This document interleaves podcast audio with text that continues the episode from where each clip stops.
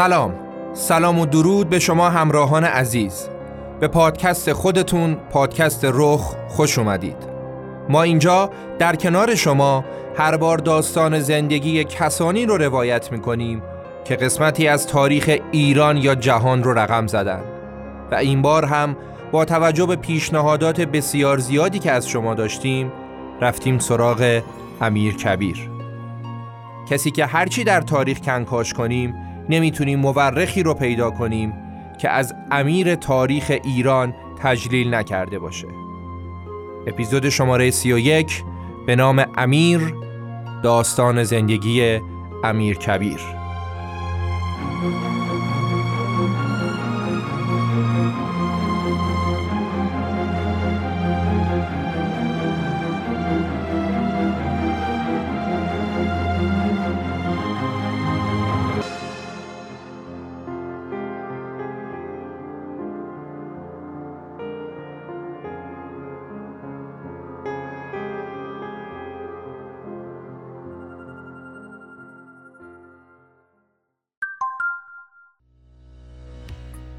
معمولا قشیر که پادکست گوش میده دنبال تجربه جدیده و دوست داره چیزای جدید یاد بگیره. حالا این یادگیری چه از تاریخ گذشته باشه و چه از لابلای تکنولوژی و موضوعات روز دنیا. مثل بانکداری دیجیتال که یکی از فناوری های روز دنیاست که جدیدا به کشور ما هم رسیده. حامی این قسمت ویپاد ترابانک پاسارگاده که از دل تجربه چندین ساله این بانک تو بانکداری مدرن بیرون اومده و به دنبال ارائه خدماتی بروز در عین سادگی و سرعته. با ویپاد می‌تونید از هر جای ایران و در هر ساعتی از شبانه روز در کمتر از ده دقیقه برای خودتون یه حساب دیجیتال تو بانک پاسارگاد افتتاح کنید و کارت فیزیکیتون رو در هر آدرسی که بخواین دریافت کنید. انتقال وجه بدید و خیلی از کارهای دیگه بانکیتون رو آنلاین انجام بدید. و یه چیز باحال همین که می‌تونید برای دوستان و اطرافیانتون کارت هدیه مجازی صادر و ارسال کنید. بچه های پشتیبانی ویپات هم 24 ساعته تلفنی و یا با چت آنلاین آماده پاسخگویی هستند. لینک دانلود ویپات تو توضیحات همین اپیزود هست می‌تونید خیلی راحت ویپات رو تجربه کنید و از نسل جدید خدمات بانک پاسارگاد لذت ببرید آمار پادکست رخ داره تو کل پلتفرم ها به 3 میلیون دانلود می‌رسه و این نشون دهنده لطف و حمایت شما شنونده های عزیزه. وقتی شما از طریق شبکه های اجتماعی نظراتتون رو با ما در میون می‌ذارید ما تو پادکست رخ از تعریفاتون انرژی می‌گیریم و نقدها و ایراداتتون هم به ما کمک می‌کنه که بتونیم نقاط ضعفمون رو اصلاح کنیم. به علاوه کمک های مالی داوطلبانه شما هم برای ما بسیار با ارزشه چون علاوه بر ارزش مادی برای ما خیلی چیزهای دیگر رو هم ثابت می‌کنه. لینک حمایت مالی ریالی و ارزی همیشه در توضیحات اپیزود و بیو صفحه اینستاگراممون هست و البته که تأکید می‌کنم پادکست رخ تا هر روزی که منتشر بشه رایگان در اختیار شما قرار می‌گیره. خب بریم سراغ قصهمون. قبل از اینکه وارد داستان بشیم دو تا نکته رو بگم. اول اینکه تمام تاریخهایی که تو این اپیزود میشنوید تاریخهای شمسیه و من تاریخهای قمری که تو منابع بوده رو هم به شمسی تبدیل کردم تا اینطوری درک زمان اتفاقات راحت تر باشه.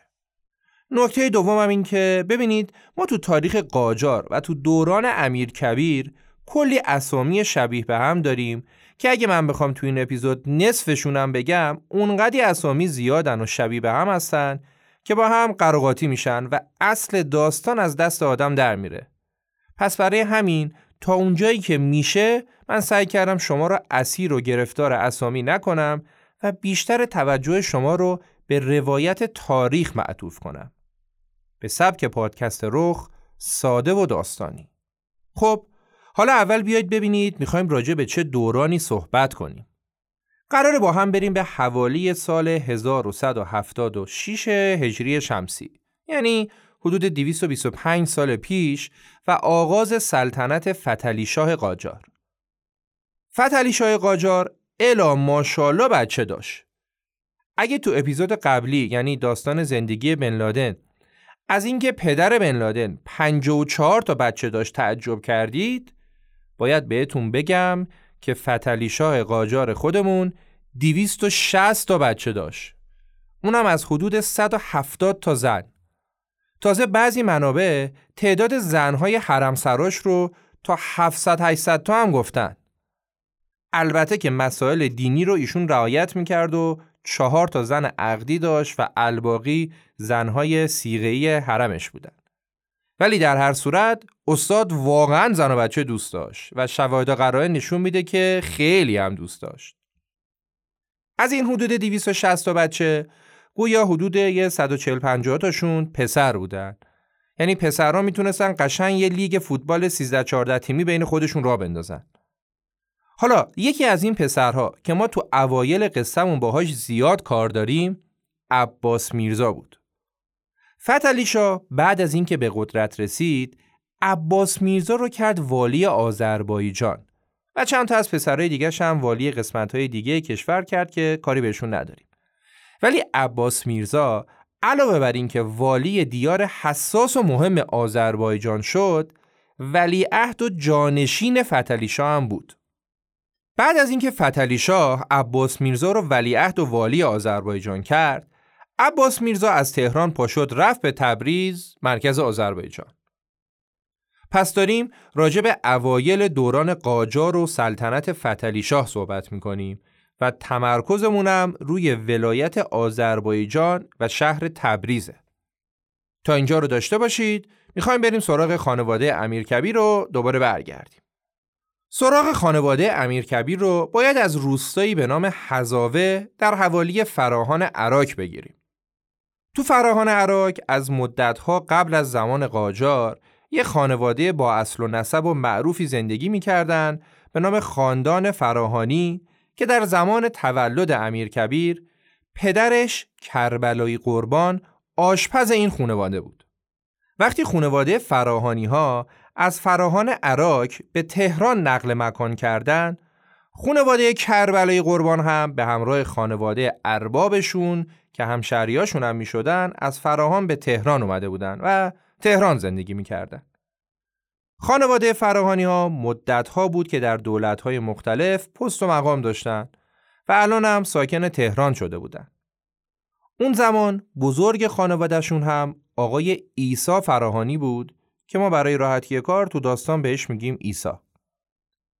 پدر امیر یعنی کربلای قربان تو خونه ایسا کار می‌کرد آشپزی می‌کرد البته کربلای قربان بعدا پیشرفت کرد و شد ناظر آشپزخونه و بعد هم شد دربون خونه و در کل بنده خدا ارادت خاصی هم به این خانواده بزرگ داشت. حالا وقتی پسر فتلیشا یعنی عباس میرزا والی آذربایجان شد که قبلتر توضیحاتشو دادیم عیسی به مقام وزارت عباس میرزا در آذربایجان رسید و همراه عباس میرزا پاشد رفت تبریز. و خب خدمه و خانوادهش رو هم با خودش برد و کربرای قربان هم با خانوادهش آزم تبریز شد. و احتمالا تو همین ایام بوده که امیر کبیر متولد شده. راستشو بخواید در اصل مورخ زمان دقیق تولد امیر کبیر رو نمی‌دونن. ولی احتمال میدن که حول سال 1185 بوده باشه. و همه ما اینم می‌دونیم که نام اصلی امیر کبیر میرزا محمد تقیخان فراهانی بوده و بعدها لقب امیر کبیر می‌گیره ولی بازم برای راحتی کار ما تو داستان ایشون رو به نام امیر و یا امیر کبیر صدا می‌کنیم. امیر این شانس بزرگ رو داشت که تو منزل ایسا فراهانی روش کنه. ایسا تو تربیت بچه های خودش و اطرافیانش خیلی حساس بود و خب چون وضع مالیش و موقعیت اجتماعیش هم خوب بود برای بچه هاش معلم خصوصی می‌گرفت و حمایتشون می‌کرد که بتونن پیشرفت کنن. حالا این آقای ایسا در کنار اینکه مواظب تربیت بچه های خودش بود به تربیت بچه های خدمه و آشپزش هم اهمیت می‌داد. و چون خود امیر هم به تحصیل خیلی شوق و ذوق نشون می‌داد عیسی هم خوشش اومده بود و ازش حمایت می‌کرد. البته تو تربیت امیر در دوران نوجوانی و جوانی علاوه بر عیسی پسر بزرگ عیسی هم خیلی نقش داشت و اونم حامی امیر بود. پسر عیسی میشه میرزا ابوالقاسم قائم مقام فراهانی که 28 سال از امیر بزرگتر بود. همون قائم مقام فراهانی معروف که یه خیابون بزرگ هم تو تهران به نامشه که ایشون بعد از پدر مقام اون رو می‌گیره. متاسفانه ما از دوران جوونی امیر که زمان رشد و تربیتشه خیلی اطلاعاتی نداریم. فقط می‌دونیم که اون به پدرش تو آشپزی کمک می‌کرده و بچه مبادی آداب و باهوشی بوده. یه چند تا حکایت هم دهان به دهان به ما رسیده که شنیدن حداقل یکی از اونا خالی از لطف نیست. میگن موقعی که امیر بچه بوده وقتی پدرش آشپزی می‌کرده امیر ناهار بچه های ایسا رو میبرده بهشون می‌داده و چون زمان ناهار معمولا بچه ها معلم داشتن امیر میمونده اونجا که بچه ها و معلمشون غذاشون رو بخورن و ظرف ها رو برگردونه. تو همین زمانی که امیر تو اتاق میمونده صحبت های معلم و بچه ها رو گوش می‌کرده و خیلی مواقع هم از پشت در وای میستاده و درس های معلم رو گوش می‌کرده.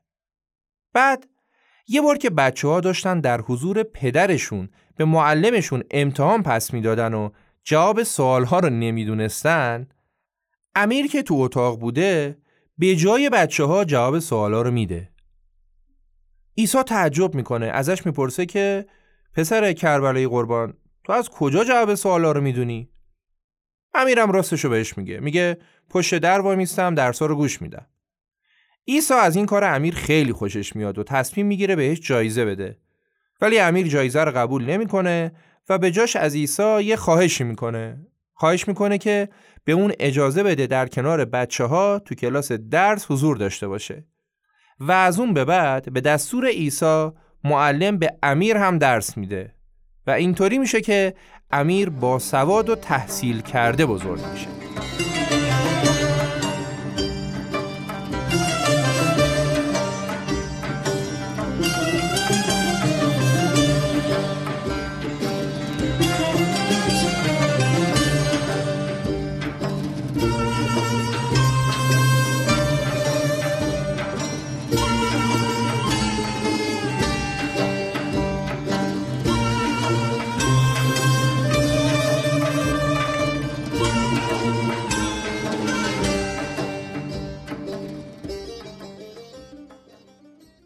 اواخر عمر عیسی اون به علت پیرچشمی بیناییش رو تا حد زیادی از دست داده بود و دیگه نمی‌تونست بخونه و بنویسه و اصلا هم مایل نبود که کسی از این موضوع مطلع بشه.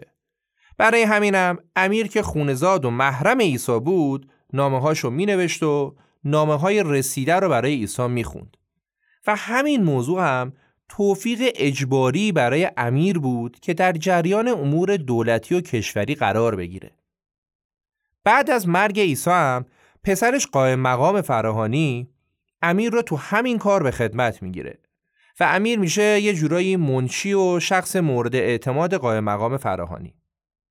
امیر همونطور که بزرگتر میشه پیشرفت هم می‌کنه. اول شد لشکرنویس نظام بعد به مقام منشیگری نظام در آذربایجان رسید و بعد هم شد مستوفی نظام. مصطفی نظام یعنی کسی که به حساب کتاب ها و خزینه ها نظارت می‌کنه. البته تمام این سمت ها همونطور که گفتیم مربوط میشه به حکومت عباس میرزا در آذربایجان به مرکزیت تبریز و مثلا امیر مصطفی نظام در کل کشور نبوده مصطفی نظام در آذربایجان بوده و به حساب کتاب ها و هزینه های ولایات آذربایجان نظارت می‌کرده خلاصه داستان تا اینجا این شد که فتلی شاه پادشاه ایران حکومت آذربایجان رو داده به پسر بزرگش عباس میرزا و گفتیم که خانواده فراهانی که آدمهای فرهیخته و بزرگی بودن با خانواده خدمه و آشپزشون رفته بودن آذربایجان و در خدمت عباس میرزای ولیعهد بودن. و الان هم که شنیدیم پسر آشپز این خانواده انقدی پیشرفت کرد که شد مصطفی نظام و شخص مورد اعتماد قائم مقام فراهانی پسر مرحوم عیسی فراهانی. این تا اینجای کار. اسپانسر این قسمت اسنپ فوده. برندی آشنا که نیاز به توضیح نداره و احتمالا همه ماها تجربه استفاده از سرویس هایی مثل سفارش آنلاین غذا یا سفارش آنلاین میوه و حتی نان از نانوایی ها رو داریم. استنفود در راستای مسئولیت اجتماعیش پا پیش گذاشته و داره از پادکست فارسی حمایت می‌کنه که واقعا جای تقدیر و تشکر داره. حامی این قسمت استنفود حالا اینجای داستان حکم اولین مأموریت خارج از کشور برای امیر 22 ساله ثبت میشه که داستان علت این مأموریت خیلی جالبه و از اون اتفاقهای مهمیه که کمتر تو تاریخ بهش پرداخته شده و من اینجا براتون این داستان پرماجرا و عجیب رو روایت می‌کنم. داستان این بود که در زمان فتلی شاه بعد از عقد معاهده ننگین ترکمانچای بین ایران و روسیه قرار شد که روسیه یه نماینده بفرسته ایران مسئولیت نماینده هم تبادل نسخ معاهده و انجام کارهای اداری مربوط به مفاد معاهده بود. روسیه هم یه بند خدایی به نام آقای گیربایدوف رو به ایران اعزام کرد. گیربایدوف که یک نجیب زاده روس و شاعر و نویسنده و سیاستمدار بود پشت اومد ایران. این آقای گیربایدوف انگار از دماغ فیل افتاده بود. با مردمی که باش سر و کار داشتن خیلی بد اخلاقی می‌کرد و همه ایرانی ها رو به چشم نوکر باباش می‌دید. بعد چند وقت که از اقامتش تو تهران گذشته بود، همچی که دم رفتنش بود، یکی از افراد دربار فتلیشا که مبلغ زیادی بدهی به بار آورده بود و اصالتا ارمنی بود، اومد دست به دامان گیربایدوف شد که جون هر کی که دوست داری منم با خودت ببر. اینجا تو دربار ایران من در عذابم به هم زور میگن منم با خودت ببر.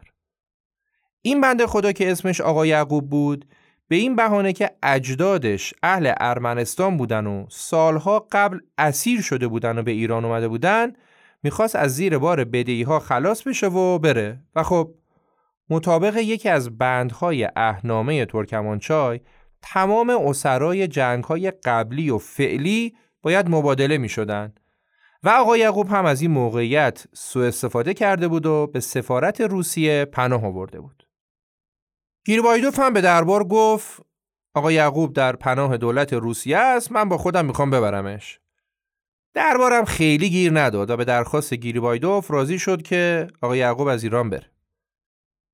ولی این آقا یعقوب ما به همین توفیقی که نصیبش شده بود قناعت نکرد و به گیربایدوف گفت که دو تا زن گرجی هم تو خونه فلانی چند سالیه دارن کار می‌کنن و اونا هم وضعیتشون دقیقا مثل منه. بیا مردونگی کنه اونا هم با خودمون ببریم. گیروایوف هم که احساس می‌کرد کل مملکت ایران ارث پدریشه به دربار ایران گفت اون دوتا زنم رد کنید بیاد. اونا هم اصالتا ایرانی نیستن و طبق مفاد توافقنامه من می‌تونم ببرمشون. دربار ایران هم دو دستی زنها رو تقدیم کرد. ولی یکم بعد خبر این اتفاق تو شهر پخش شد.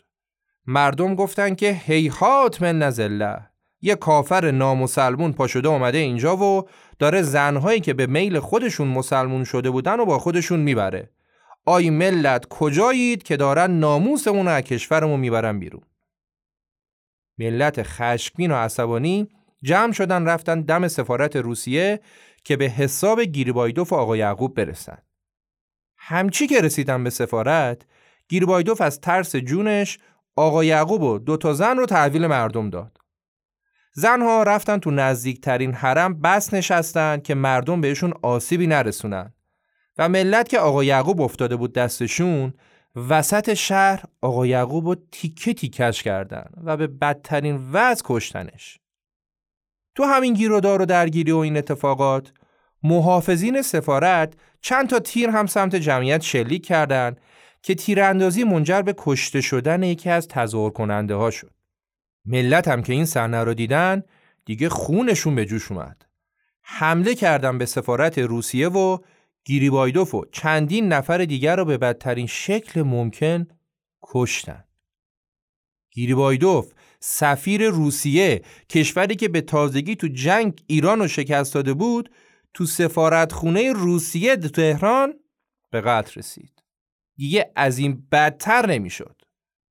دربار ایران هم کاسه چه کنم چه کنم رو گرفت دستش و نشستن دور هم که حالا ما چه خاکی تو سرمون بریزیم اول از همه قرار شد که تو آذربایجان که خب نزدیک روسیه بود بازار به نشونه عزاداری سه روز تعطیل بشه. کل شهر هم سیاپوش بشه و جشن نیمه شعبان که چند روز بعد بود هم به نشونه همدردی تعطیل بشه. این از این. بعد هم دربار تصمیم گرفت که یک هیئتی رو برای عذرخواهی رسمی حضورا بفرسته به روسیه تا هیئت ایرانی مراتب رسمی غلط کردم رو در حضور امپراتوری روسیه انجام بدن. و حالا یکی از اعضای درجه پایین این هیئت امیر کبیر بود که به پیشنهاد قائم مقام فراهانی و عباس میرزای ولیعهد هیئت ایرانی رو تو این سفر همراهی می‌کرد. قائم مقام که امیر چشم و گوشش بود امیر رو راهی کرده بود که بتونه گزارش کامل سفر رو ازش بگیره. سفری که رفت و برگشتش ده ماه طول کشید. هیئت عریض و طویل غلط کردم راهی روسیه شد. همچین که اونا رسیدن پیش امپراتوری روسیه، رئیس هیئت ایرانی همون اول کار شمشیرش رو در آورد و داد به نیکولای اول امپراتوری روسیه و گفت داداش این شما و این گردن بنده من اومدم که شما به عوض خون گیریبایدوف گردن بنده رو بزنی ملت ما یه خبتی کردن و ما هم حاضریم تاوانش رو پس بدیم. نیکولا امپراتوری روسیه این کارو نکرد و علاوه بر اینکه عذرخواهی رسمی ایران رو پذیرفت از هیئت همراه ایرانی هم با احترام و به گرمی استقبال کرد و حتی بخشی از طلبی هم که از ایران داشتن رو بخشید. و هیئت ایرانی هم با افتخار برگشتن ایران و قائله قتل گیربایدوف ختم به خیر شد. البته امپراتوری روسیه این آقای نیکولای ناغلا خیلی هم عاشق چشم ابروی ایران نبود که انتقام نگرفت. چون اون زمان روسیه درگیر جنگ سختی با عثمانیا بود اون ترجیح داد که رابطش با ایران خوب بمونه و ایران طرف عثمانیا نره. در هر صورت این سفر برای امیر کلی تجربه به همراه داشت. روزها به رسم مهمون نوازی ایرانی ها رو هر روز به دیدن یکی از مؤسسات علمی و صنعتی خودشون می بردن و هیئت ایرانی از کارخونه توپسازی، بارودسازی، کاغذسازی، مدارس آموزش نظام، مدارس آموزش صنعت، رصدخونه، زرابخونه، اتاق تجارت و خیلی جاهای دیگه دیدن کردند و امیر تو این مدت کشور روسیه که از خیلی جهات پیشرفته تر از ایران بود را از نزدیک دید و از اونجا کلی ایده تو ذهنش شکل گرفت که جلوتر مفصل بهشون می‌پردازیم. این بود داستان اولین مأموریت از سه مأموریت خارجی امیر کبیر. این جای داستان سه نفر از تأثیرگذارترین آدمهای زندگی امیر کبیر به فاصله دو سال از دنیا میرن. نفر اول عباس میرزا ولی عهد فتلیشا بود. عباس میرزا قبل از اینکه بخواد پدرش بمیره و خودش به سلطنت برسه در 44 سالگی زودتر از پدر بر اثر مریضی از دنیا رفت و تو حرم امام رضا به خاک سپرده شد. اسم پسر عباس میرزا محمد میرزا بود که ما برای راحتی کار تو داستان محمد صداش می‌کنیم. بعد از مرگ ولیعهد پسرش محمد به همراه قائم مقام فراهانی که وزیر نظام در آذربایجان بود اومدن به تهران و فتلی شاه به صورت رسمی محمد رو جانشین عباس میرزا اعلام کرد و محمد عین پدر مرحومش هم والی آذربایجان شد و هم ولیعهد پادشاهی. قانون پادشاهی این بود که اگه ولیعهد که می‌شد پسر پادشاه از دنیا می‌رفت اینجوری نبود که ولیعهد بعدی اونی یکی پسر پادشاه بشه.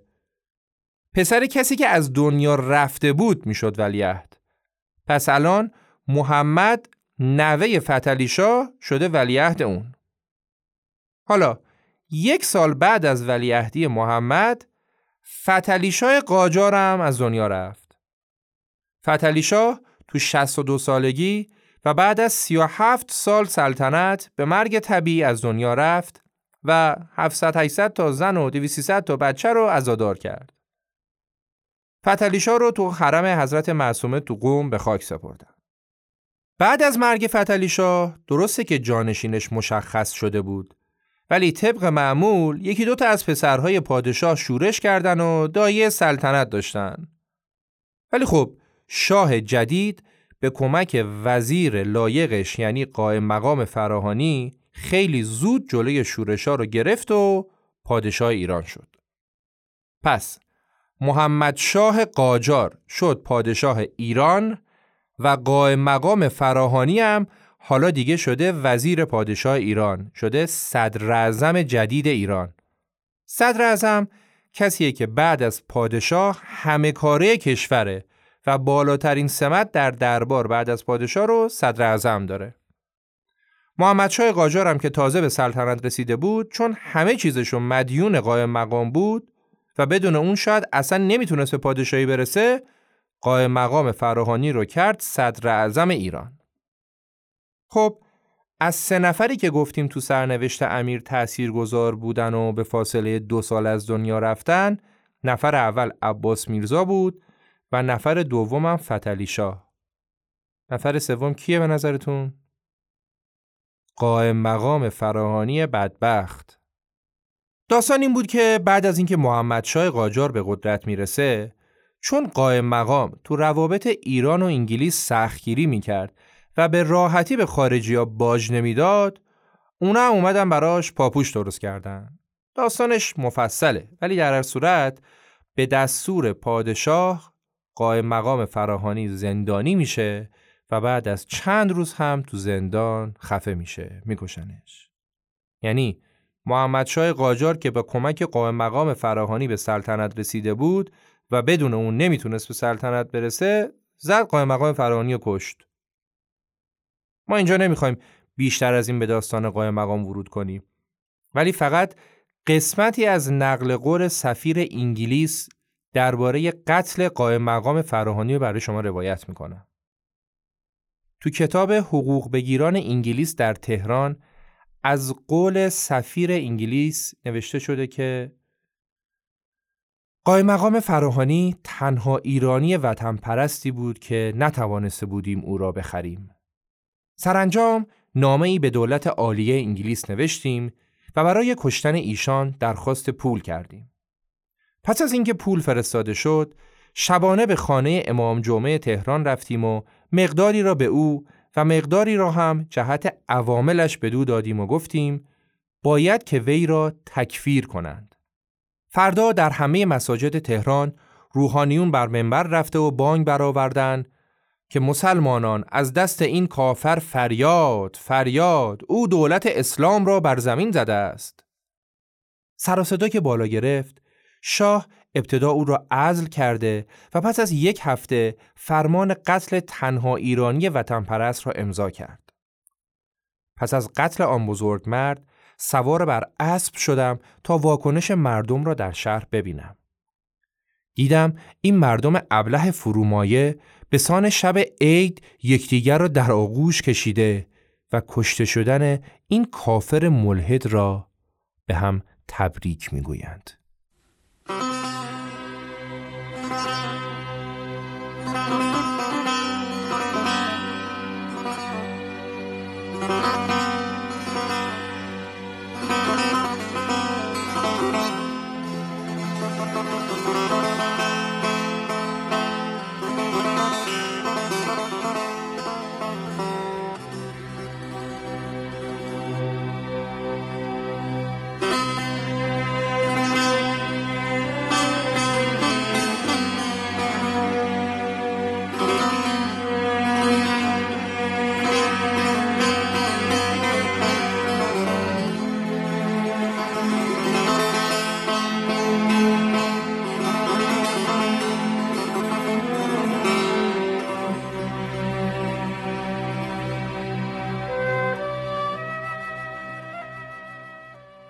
اینم از این پس با این حساب الان کشور دست محمد شاه قاجاره و صدر ایران هم به جای قائم مقام فراهانی که کشته شده شخصیه به نام حاجی میرزای آقاسی خب حالا که محمد شاه از آذربایجان اومده و شده شاه کشور حاکم آذربایجان و نایب سلطنه اون کی میشه؟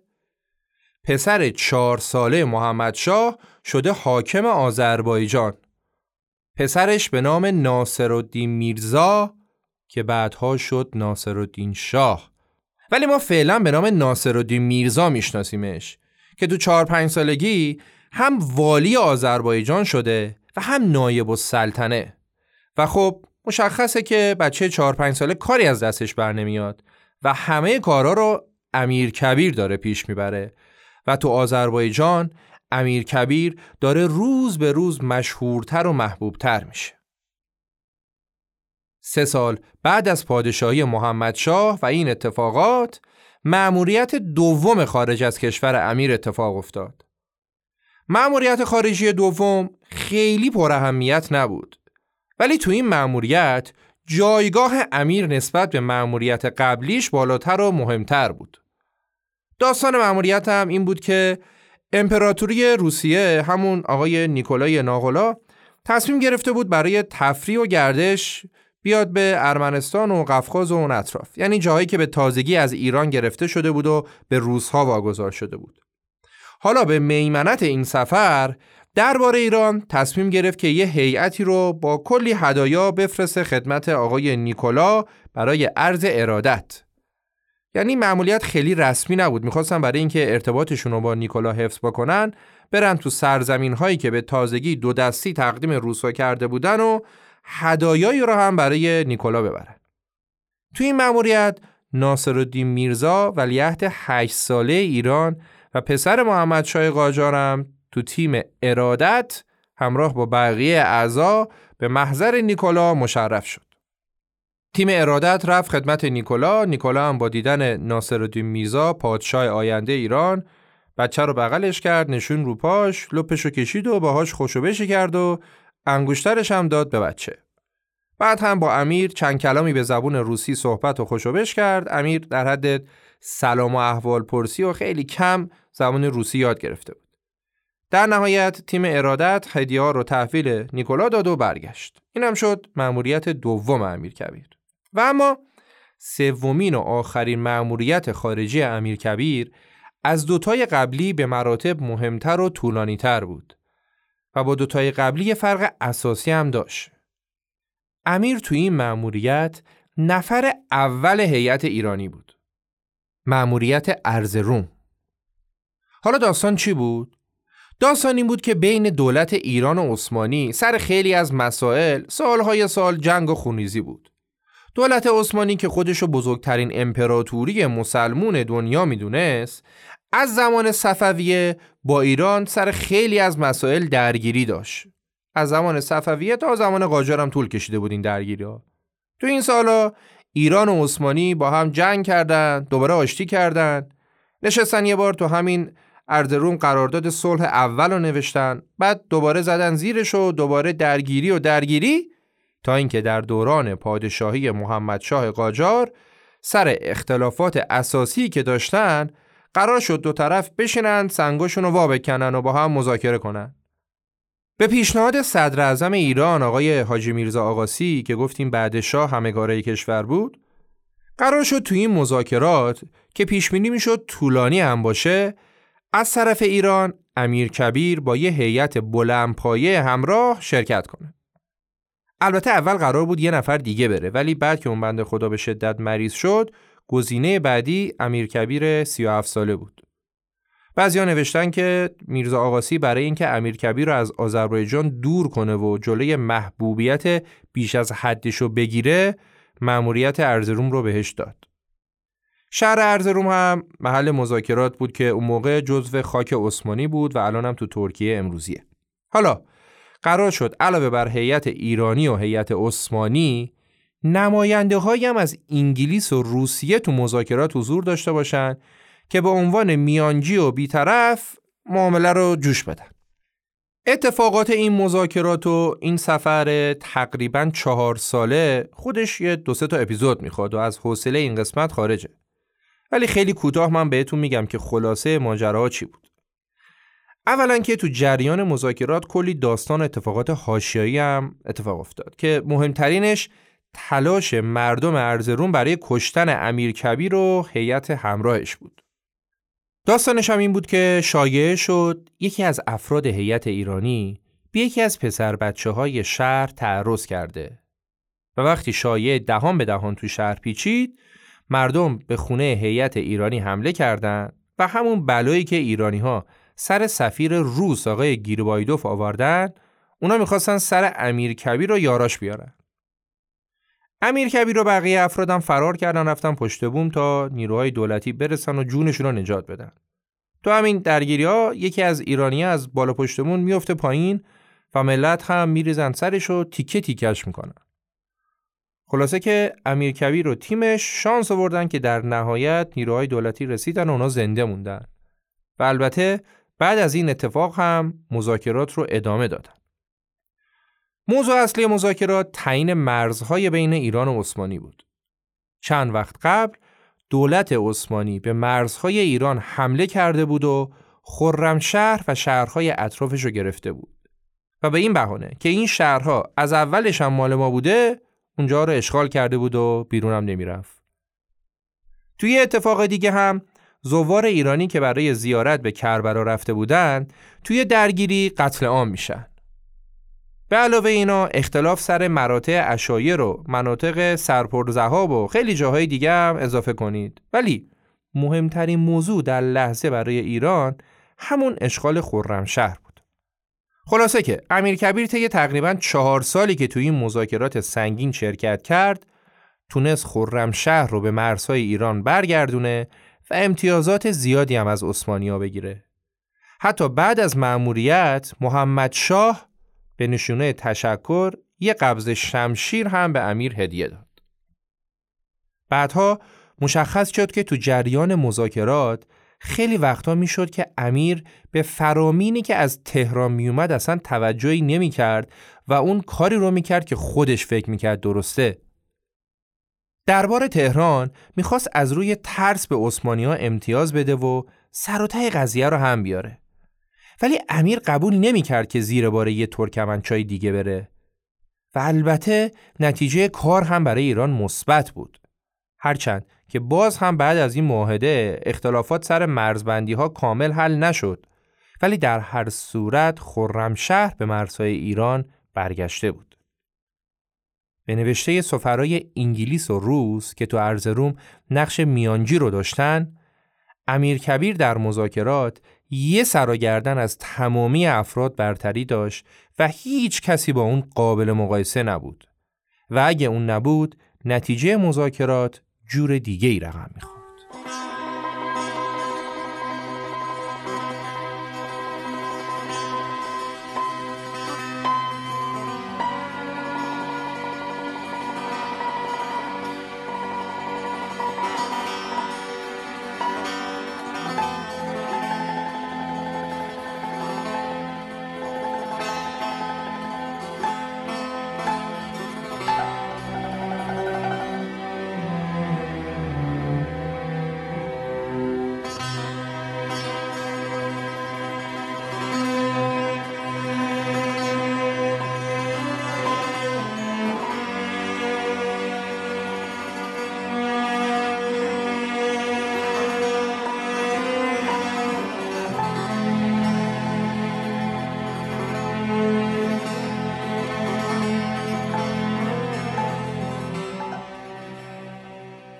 کمی بعد از اتمام مذاکرات ارزروم و بازگشت امیر به آذربایجان محمد شاه قاجار پادشاه ایران مرد.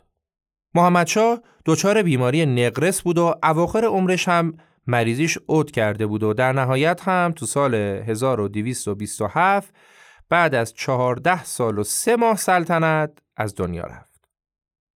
جانشین محمد شاه هم که از قبل مشخص شده بود ناصرالدین میرزا که دیگه باید بهش بگیم ناصرالدین شاه که تقریبا 18 سالش بود و از کودکی به عنوان نایب السلطنه در دیار آذربایجان و شهر تبریز به دور از پدر و مادر و دربار بزرگ شده بود.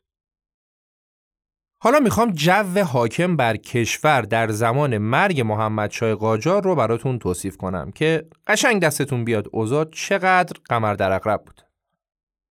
تو تهران پایتخت پادشاهی شاه مرده و همسرش یعنی مهد اولیا نه تنها ناراحت نیست بلکه از ته دل خوشحاله.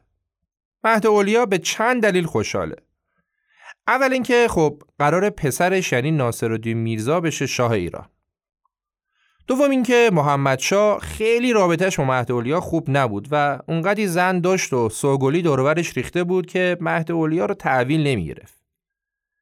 و سوم اینکه مهد اولیا تو این دو ماهی که طول می‌کشید تا پادشاه جدید بخواد از تبریز خودشو به تهران برسونه می‌تونست اوضاع کشور رو در دست داشته باشه و هر کاری دلش بخواد بکنه و میخش محکم بکوبه. ولی مهد اولیا یه نگرانی بزرگ هم داشت. عباس عباس پسر دیگه محمد شا از یکی دیگه از زنهاش به نام خدیجه بود و اتفاقا محمد شا قبل مرگش مادر عباس یعنی خدیجه خانوم رو خیلی دوست داشت. حالا عباس تازه داشت به سن بلوغ می‌رسید و مهد اولیا هم نه چشم دیدن اونو داشت و نه مادرش خدیجه رو. به شدت به این هووش حسودی می‌کرد و فکر می‌کرد اون می‌خواد فتنه به راه بندازه و عباس رو به پادشاهی برسونه. حالا این در صورتی بود که بعد از مرگ محمد شاه خدیجه و عباس بند خداها دنبال یه سوراخ موش میگشتن که از ترس مهد اولیا توش قایم بشن تا اون بلایی سرشون نیاره تا اینکه در نهایت شاه جدید از تبریز برسه و تکلیفشون رو مشخص کنه. ولی در هر صورت مهد اولیا تو توهماتش فکر می‌کرد که الان عباس شورش می‌کنه و به کمک مادرش پادشاهی و از پسرش می‌گیره. این از مهد اولیا مادر ناصرالدین شاه که تا آخر داستان خیلی باش کار داره. خب حالا که شاه مرده صدر اعظم کشور آقای حاجی میرزا آقاسی که همه کاره کشوره و باید اوضاع رو کنترل کنه کجاست؟ حاجی از ترسش رفته تو حرم شابدالعظیم بس نشسته که کسی بهش کاری نداشته باشه و بلایی سرش نیاره. آقاسی میترسید که یا اطرافیان شاه یه بلایی سرش بیارن یا اینکه بر سر جانشینی شاه بین پسراش درگیری پیش بیاد و یه بلایی سر اون بیاد. کلا حاجی میترسید. شخص اول کشور مملکت رو ول کرده بود رفته بود بس نشسته بود تو حرم تا تکلیف پادشاهی مشخص شه. یه نکته هم بابت این بست نشستن بگم. اون زمان یه رسم خیلی بدی که وجود داشت این بود که هر کسی با هر جرمی اگه می‌رفت تو حرم بس میشه کسی نمی‌تونست تو حرم بره دستگیرش کنه یا بلایی سرش بیاره اگه یادتون باشه قبلا هم گفتیم که اون دوتا زن گرجی تو واقعه گیربایدوف از ترس جونشون رفتن بس نشستن تو حرم. حالا شما تصور کن دیگه یارو هر کاری می‌خواست می‌کرد هر جرمی مرتکب می‌شد. بعد یه حرم گیر می آورد می‌رفت می توش میشست و بعد هم که به مرور زمان آبا از آسیاب میافتاد میمد بیرون. منتها الان حاجی آقاسی بدون اینکه کسی بهش کاری داشته باشه رفته بس نشسته تو حرم.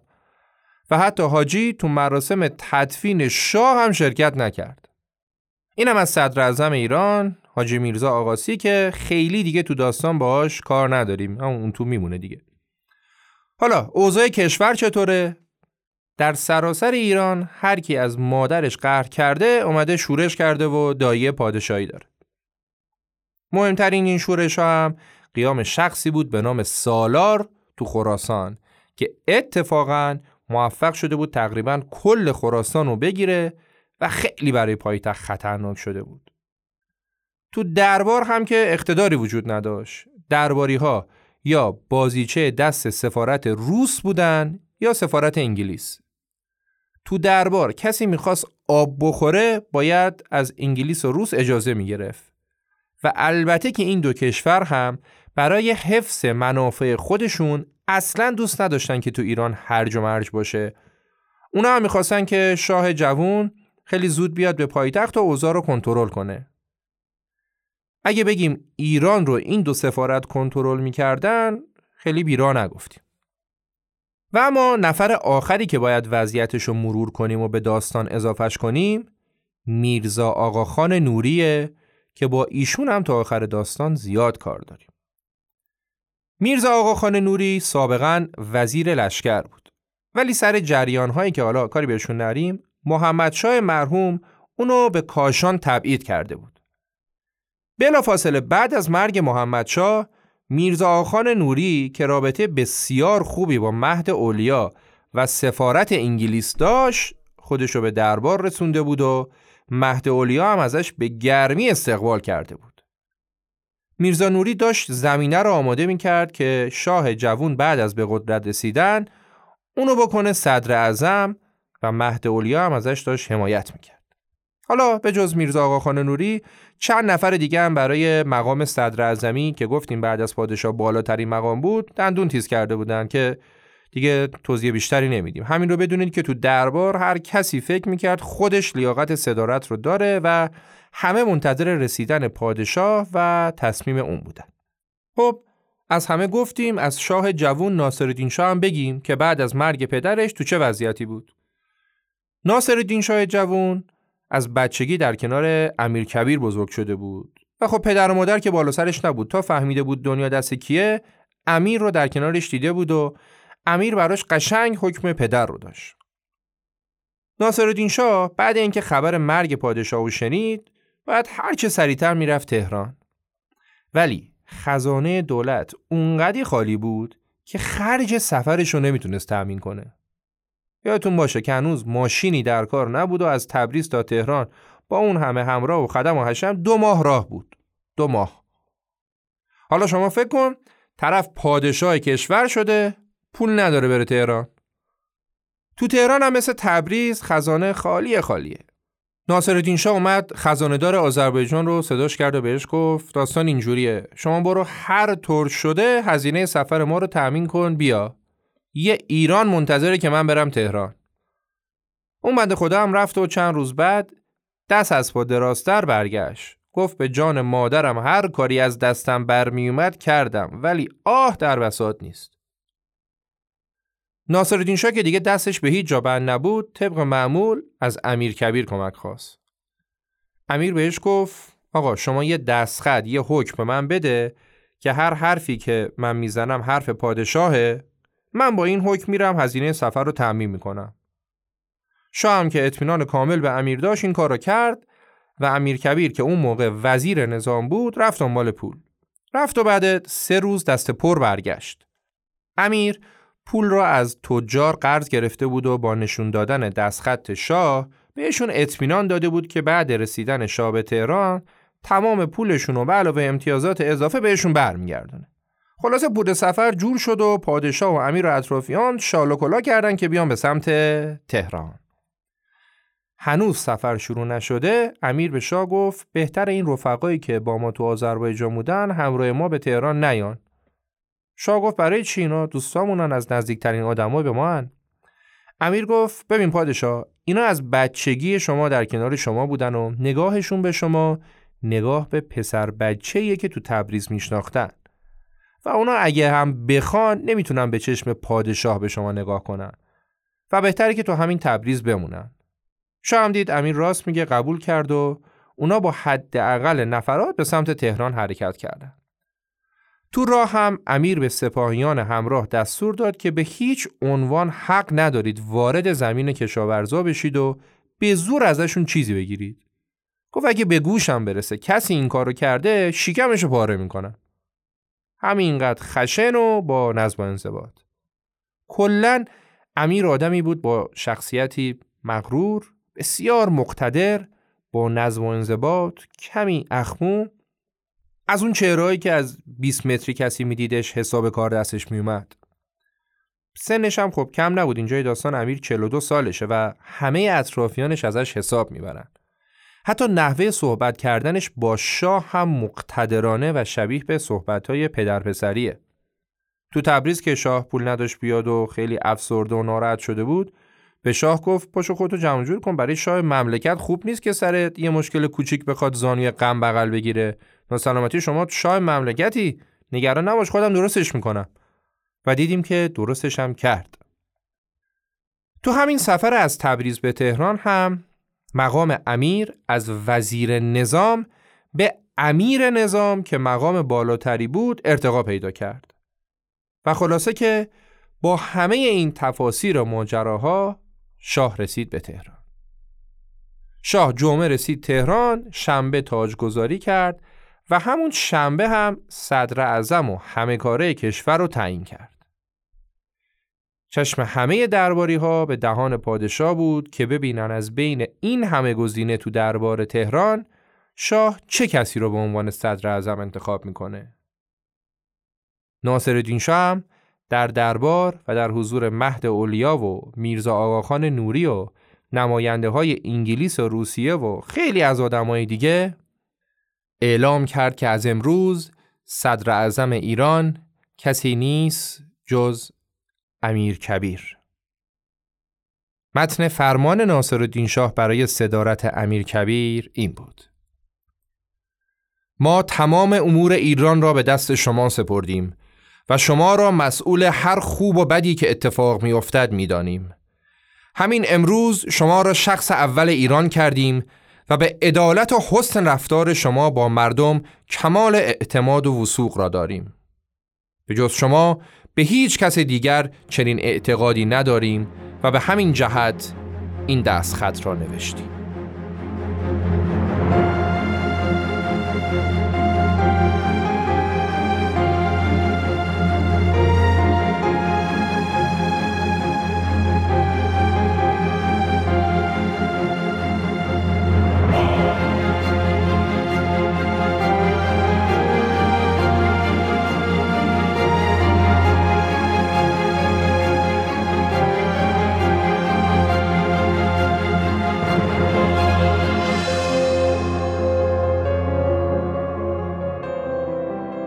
قسمت اول از داستان دو قسمتی زندگی امیر کبیر رو شنیدید.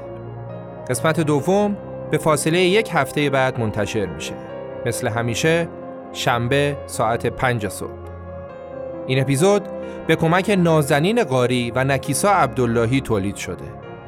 ممنون از حامیان این اپیزود ویپاد و اسنپ فود و سپاس از تک تک شما که پادکست رخ رو گوش می‌کنید و ما را از طریق پست و استوری و یا هر روش دیگه که خودتون صلاح می‌دونید به دوستانتون معرفی می‌کنید. امیر سودبخش آبان 1400